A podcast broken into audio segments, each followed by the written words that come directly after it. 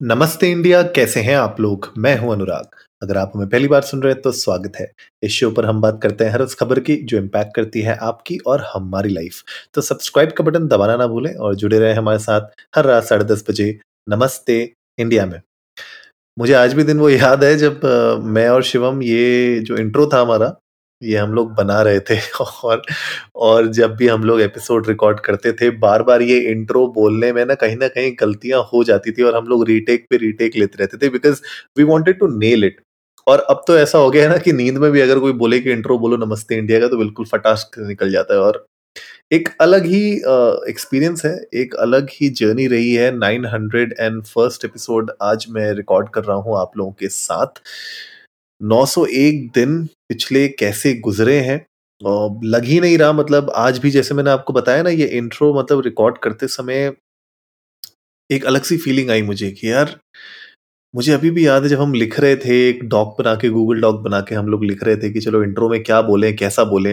And I still remember हम लोगों ने थोड़े से ट्वीक्स किए थे बिकॉज़ जो इनिशियली हमारा अगर आप बिल्कुल पीछे जाएँगे, अगर आप थोड़ा सा आज समय निकालें तो बिल्कुल पीछे जाइए हमारी प्लेलिस्ट में और जो हमारा एपिसोड ज़ीरो ज़ीरो है ना zero zero episode literally zero zero episode जो है, उसको आप जाके सुनिएगा। उसका जो इंट्रो है ना दैट इज़ वेरी डिफरेंट और ये इंट्रो में थोड़े से ट्विक्स हमने किए थे along the way but eventually अब ये इंट्रो एक ऐसा है जो हमें रट चुका है। आई एम श्योर जो भी हमें सुनते हैं रेगुलरली उनको रट गया होगा और मैं तहे दिल से शुक्रिया करता हूँ हर एक इंसान का, जो नमस्ते इंडिया को पिछले दो सालों से सुन रहा है रेगुलरली सुन रहा है और फीडबैक्स देता है because feedbacks are the ones that really really make us who we are today एक छोटी सी अनाउंसमेंट जो अनफॉर्चुनेटली शिवम नहीं आ पाए हैं तो मैंने सोचा कि मैं ये अनाउंसमेंट दे ही देता हूँ बिकॉज़ आप लोग बार बार पूछ रहे थे। हब हॉपर ओरिजिनल अगर आप लोगों को याद होगा कि पिछले साल हम लोगों ने हब हॉपर के साथ कोलैबोरेट करके हब हॉपर ओरिजिनल में एंट्री की थी और हब हॉपर ओरिजिनल अगर आप देखेंगे हमारे लोगों में भी लगा रहता है हब हॉपर ओरिजिनल नमस्ते इंडिया। समय आ गया है कि हब हॉपर ओरिजिनल से वापस से इंडिपेंडेंट हुआ जाए। तो हम लोगों ने ये डिसीज़न लिया। यू नो कहते हैं ना कि हर सफ़र का एक अंत होता है, नई शुरुआत होती है। तो मेरे ख्याल से एक नई शुरुआत है। नमस्ते इंडिया के लिए। तो hub hopper thank you so much आप लोग का जो भी हमारे साथ सपोर्ट रहा हमारे प्रति जो भी आप लोगों ने हमें हेल्प किया ग्रो होने में और कम्युनिटी के साथ, जितना भी हब हॉपर की कम्युनिटी है, हम जुड़े रहेंगे, हमेशा जुड़े रहेंगे। ये कोई तलाक नहीं है। ये बस एक अलग सफ़र, एक अलग यू नो मुकाम में पहुँचने की एक शुरुआत है, जो हम लोगों ने ली है। तो हमने सोचा कि आप लोगों के साथ ये न्यूज़ शेयर की जाए। तो कोई ऐसा सैड होने वाली बात नहीं है। हम लोग भी सैड नहीं है बट आई एम श्योर मतलब हब हॉपर के साथ हम लोग और भी आगे आने वाले टाइम में काम करते रहेंगे, लेकिन शायद एक क्रिएटिव एंगल एक अलग चाहिए था, हम लोग को एक अलग डायरेक्शन चाहिए थी और शायद किसी ओरिजिनल के अंडर अभी रहने का मन नहीं था हमें। तो हमने सोचा कि चलिए हब हॉपर से बात करते हैं, उनसे हमने बात की और अब हम लोग इंडिपेंडेंट वापस हो चुके हैं। सो so, नमस्ते इंडिया से अब हब हॉपर ओरिजिनल का लोगो हट जाएगा और जो इनिशियली आप स्टार्टिंग में पहले सुना करते थे आई एम श्योर बहुत सारे दिनों से आप लोगों ने नहीं सुना होगा नमस्ते इंडिया का कोई भी इंट्रो हब हॉपर से रिलेटेड बिकॉज़ हमने हटा दिया था। और अ, कुछ ये भी था बिकॉज़ आपको पता ही है मेरा सिस्टम काम नहीं कर रहा है तो मेरे पास एडिटिंग सॉफ्टवेयर और मेरे पास सिस्टम की थोड़ी सी इशू हो रही है मतलब I know these are all excuses but नहीं कर पाया मैं। तो म्यूज़िक वापस आ जाएगा जल्दी, लेकिन हब हॉपर ओरिजिनल का जो आपको इंट्रो एंड आउट्रो सुनने को मिलता था, वो नहीं मिलेगा।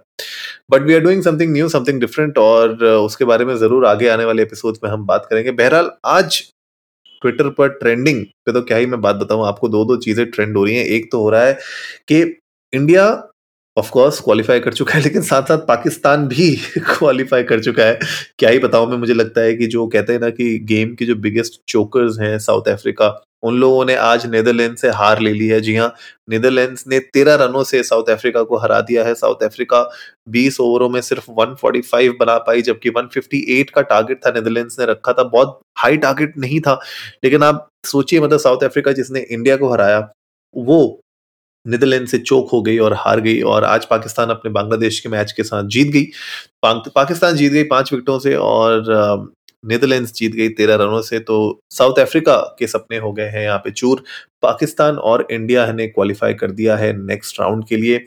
न्यूजीलैंड और इंग्लैंड ने भी क्वालिफाई कर दिया है। मोस्ट प्रोबेबली ऑस्ट्रेलिया देखना पड़ेगा कि न्यूजीलैंड इंग्लैंड और ऑस्ट्रेलिया इसमें से मुझे जहाँ तक लगता है बिकॉज़ अगर नेट रन रेट की बात आ जाए तो इंग्लैंड और न्यूजीलैंड आगे बढ़ पाएँगे ऑस्ट्रेलिया नहीं बढ़ पाएगा तो एक यू नो बहुत बड़ी थोड़ी सी न्यूज़ हो जाएगी ये बिकॉज़ ऑस्ट्रेलिया में ही वर्ल्ड कप हो रहा है और ऑस्ट्रेलिया ही आगे नहीं बढ़ पाया, लेकिन जो डिफेंडिंग चैंपियंस हैं इंग्लैंड उन लोगों ने क्वालिफाई कर दिया है न्यूजीलैंड के साथ तो ये एक बहुत बड़ी न्यूज़ है। India of course India Pakistan दोनों ने आगे बढ़ गए हैं। खुद देखिए आप मतलब साउथ अफ्रीका के पास बहुत बहुत ज़्यादा चांस था इसको, इस जीत को। अगर आज वो जीत जाते तो बाय डिफ़ॉल्ट वो चले जाते। लेकिन you know you never know क्या पता इंडिया और पाकिस्तान का हम एक फाइनल्स देख लें। You will I mean you don't know right और रन्स की अगर मैं बात करूँ, मैं थोड़ा सा मैं एक राउंड अप लेना चाहता हूँ, जो अभी हमारे सुपर ट्वेल्व मैचेस हुए हैं। विराट कोहली नंबर वन चल रहे हैं रन्स के मुकाबले। पाँच मैचेस खेले हैं उनने 123 की एवरेज रन रेट मारी है उनने 246 रन उनने बनाए हैं, उन्हीं के जस्ट पीछे नेदरलैंड्स के मैक्सो मैक्सो दाऊद है। और सूर्य कुमार यादव भी ज़्यादा पीछे नहीं है 225 रनों से तो टॉप फाइव में दो इंडियन बैट्समैन हैं। तो बहुत इंटरेस्टिंग रहेगा।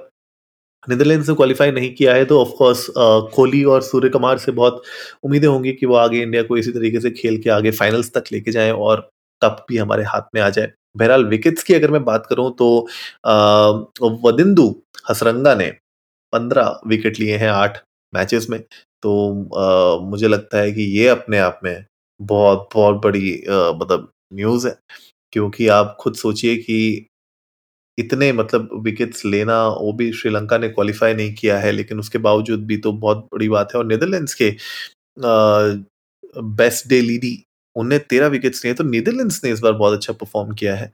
मुझे लगता है कि नीदरलैंड्स से हम लोग आगे आने वाले टी ट्वेंटी मैचेस में बहुत उम्मीदें कर सकते हैं। लॉन्ग फॉर्म फॉर्मेट में इनिशियली पहले ऐसा होता था कि पहले टेस्ट मैचेस होते थे वनडे होते थे तो उसमें बहुत सारी नई टीमें नहीं आ पाती थी, लेकिन जब से ये टी ट्वेंटी का फॉर्मेट आया है, नई टीमें हमें देखने को मिली हैं और अपसेट्स देखने को मिले हैं। जैसे आज हमने नीदरलैंड्स और साउथ अफ्रीका के बीच में अपसेट देखा। तो आई एम श्योर मतलब ये अपने आप में यू नो अमेजिंग होने वाला है आगे जाके।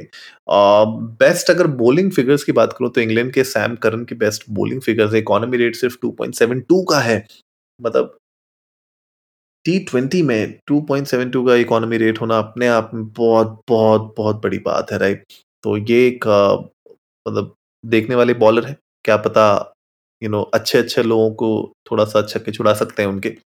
बहरहाल गाइस आप लोग भी जाइए इंडिया इंडस को नमस्ते पर ट्विटर और इंस्टाग्राम पे, हमारे साथ अपने थॉट्स शेयर करिए।